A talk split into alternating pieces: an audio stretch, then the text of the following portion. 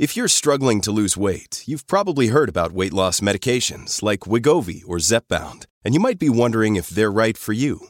Meet PlushCare, a leading telehealth provider with doctors who are there for you day and night to partner with you in your weight loss journey. If you qualify, they can safely prescribe you medication from the comfort of your own home. To get started, visit plushcare.com slash weight loss. That's plushcare.com slash weight loss. plushcare.com slash weight loss. Podclass, i podcast di classe editori.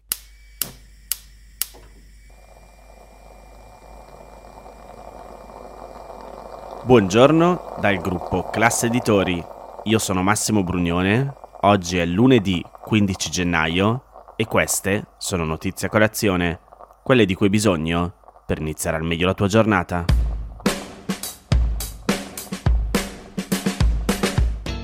Il governo di Giorgia Meloni non ha rifinanziato il fondo per il contrasto ai disturbi della nutrizione e dell'alimentazione.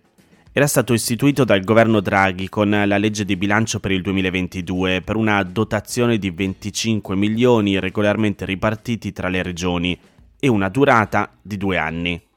Il mancato rinnovo nella manovra 2024 varata a fine dicembre rischia così di interrompere l'attività degli operatori sanitari assunti a tempo determinato per supportare soprattutto le cure sul territorio, in particolare nelle aree più carenti del paese.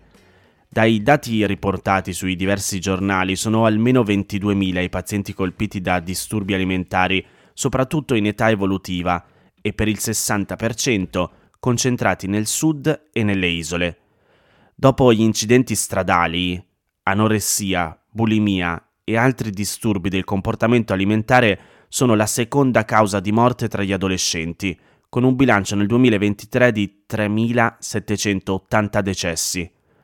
Come spiega la psichiatra Laura Dalla Ragione, direttrice della rete Disturbi Alimentari USL 1 dell'Umbria e del numero verde nazionale SOS Disturbi Alimentari della presenza del Consiglio e dell'Istituto Superiore di Sanità, il 90% delle pazienti sono femmine, ma i maschi sono sempre di più. I posti per curarsi invece sono sempre di meno e con il mancato rinnovo dei fondi diminuiranno ancora. Anche perché la rete di assistenza è scarsa.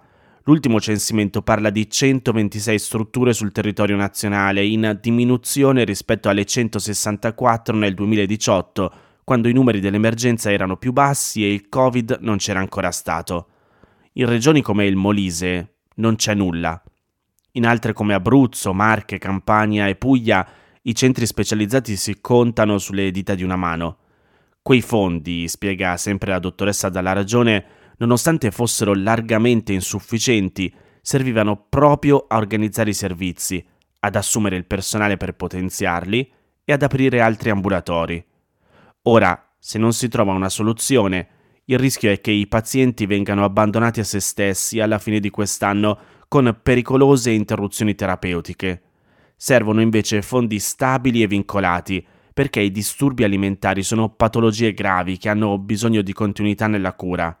Come spiega bene la psichiatra dalla ragione, non puoi conquistare la fiducia dei pazienti, convincerli che è il percorso giusto e poi dirgli scusa, ma l'ambulatorio chiude.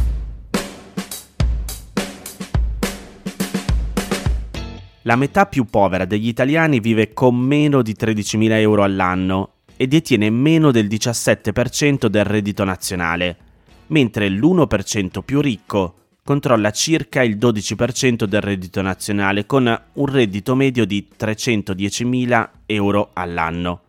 Ma in proporzione paga meno tasse del restante 99% dei contribuenti. Per chi supera i 500.000 euro l'anno, l'aliquota vera scende al 36%.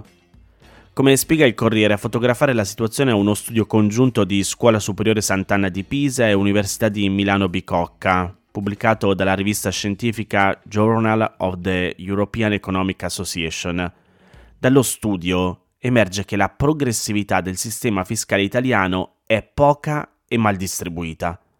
Secondo Andrea Roventini, autore dello studio e direttore dell'Istituto di Economia della Scuola Superiore Sant'Anna, l'intero sistema fiscale italiano è solo blandamente progressivo per il 95% più basso della distribuzione del reddito, con un'imposizione fiscale che sale dal 40 al 50%. Il sistema diventa addirittura regressivo per il 5% dei contribuenti più ricchi, con un'aliquota effettiva che, come dicevamo prima, scende fino al 36% per chi guadagna oltre i 500.000 euro annui. Il sistema fiscale è addirittura sempre regressivo se si considera la distribuzione del patrimonio invece che quella del reddito. Il fatto che i redditi più elevati pagano un'aliquota più bassa è dovuta principalmente a tre fattori. L'effettiva regressività dell'IVA, che grava meno sui contribuenti abbienti, il minor peso dei contributi sociali per i redditi superiori ai 100.000 euro, la maggiore rilevanza per i più ricchi delle rendite finanziarie e dei redditi da allocazioni immobiliari tassate con aliquote proporzionali variabili tra il 10% e il 26%. Lo studio conferma che esistono importanti differenze in relazione alla tipologia di reddito prevalente. I lavoratori dipendenti sono quelli che pagano più imposte, seguiti dai lavoratori autonomi, dai pensionati e infine da chi percepisce soprattutto rendite finanziarie e locazioni immobiliari. Dal 2004 al 2015, mentre il reddito nazionale reale diminuiva del 15%, il 50% più povero degli italiani subiva la perdita maggiore con un calo del 30% circa. E all'interno del 50% più poveri, i più colpiti sono i giovani tra i 18 e i 35 anni, che hanno perso circa il 42% del reddito. I 50.000 italiani che compongono lo 0,1% più ricco del paese, invece, detengono il 4,5% del reddito nazionale con entrate medie superiori al milione di euro annuo, cifra che potrebbe essere raggiunta dal 50% più povero soltanto risparmiando l'intero reddito per 76 anni. Lo studio mette a confronto anche la concentrazione dei redditi dell'Italia con quella di altri paesi e dalla ricerca emerge che l'Italia presenta un livello di concentrazione dei redditi simile a quello della Francia.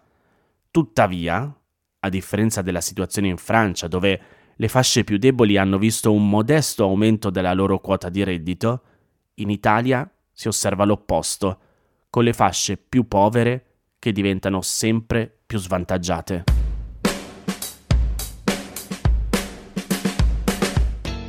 Sabato a Taiwan si sono tenute le elezioni presidenziali e parlamentari. Mentre nel Parlamento non c'è una maggioranza, il voto per i candidati presidenti ha restituito un risultato netto. Ha vinto quello più critico nei confronti delle ingerenze politiche cinesi, cioè Lai Ching-te, del Partito Progressista Democratico, DPP in acronimo, di centrosinistra. Per questo motivo, come spiega il Post, nelle ore successive alla vittoria di Lai, le attenzioni internazionali si sono concentrate sulla reazione della Cina e gli analisti e i commentatori hanno cominciato a interrogarsi sul futuro del rapporto tra i due paesi. Nonostante negli ultimi anni l'atteggiamento cinese nei confronti di Taiwan sia diventato sempre più aggressivo e rigido, dalle elezioni è uscito vincitore per la terza volta consecutiva un partito che più degli altri rivendica l'autonomia del paese. C'è chi ritiene che l'approccio duro della Cina negli ultimi anni non abbia fatto altro che rendere ancora più chiara l'importanza per Taiwan di salvaguardare la propria democrazia e la propria indipendenza di fatto. Prima delle elezioni la Cina aveva fatto capire che votare per il DPP e per l'AI, definito un agitatore e un pericoloso separatista, significava votare per la guerra, ma l'AI ha vinto comunque. Da un lato questo significa che l'aggressività cinese non ha portato ai risultati sperati, cioè di fare eleggere un presidente che riavvicinasse Taiwan alla Cina. Dall'altro però è improbabile che per questo il clima si faccia meno teso. Anzi, Taiwan è un'isola nell'Oceano Pacifico che si trova a circa 180 km di distanza dalle coste della Cina, separata dallo stretto di Taiwan. Oltre all'isola principale che si chiama Isola di Formosa, il governo taiwanese controlla anche altri piccoli arcipelaghi vicini, come quelli delle Penghu e del Matsu. Taiwan è di fatto uno Stato che gode di una sovranità piena, ha un Parlamento e un governo, una moneta e un esercito. Controlla i propri confini e commerci. È anche una democrazia estremamente vivace, probabilmente la più libera di tutta l'Asia, come hanno dimostrato le recenti elezioni. Eppure la sua situazione è più complicata di così. Semplificando, la Cina governata dal Partito Comunista ritiene che Taiwan sia una sua provincia ribelle destinata a riunificarsi con il resto del paese, in maniera pacifica o violenta. Per questa ragione ha un atteggiamento estremamente aggressivo nei confronti di chiunque vada contro questa pretesa e riconosca la sovranità di Taiwan. Per evitare conflitti con la Cina, la maggior parte dei paesi del mondo non lo fa e adotta stratagemmi ed espedienti per continuare ad avere rapporti politici e commerciali con Taiwan senza irritare la Cina. Il grande problema è che la potenza che ha cercato di più di mantenere questi rapporti sono gli Stati Uniti, che tradizionalmente difendono le istanze democratiche di Taiwan, la forniscono di armi e cercano di tutelarne anche la stabilità economica. Taiwan, tra le altre cose, è uno dei produttori di microprocessori più importanti al mondo. Fin qui gli Stati Uniti hanno mantenuto un equilibrio tra la vicinanza a Taiwan e i buoni rapporti con la Cina, ma è un equilibrio precario. Parlando con i giornalisti dopo la vittoria, Lai si è espresso con cautela e ha detto che Taiwan non ha bisogno di un'indipendenza formale, ma è difficile che questo basti ad ammorbidire la Cina. Servirà tempo prima di capire come effettivamente si manifesterà la reazione cinese, ma gli analisti non sono molto ottimisti per il momento.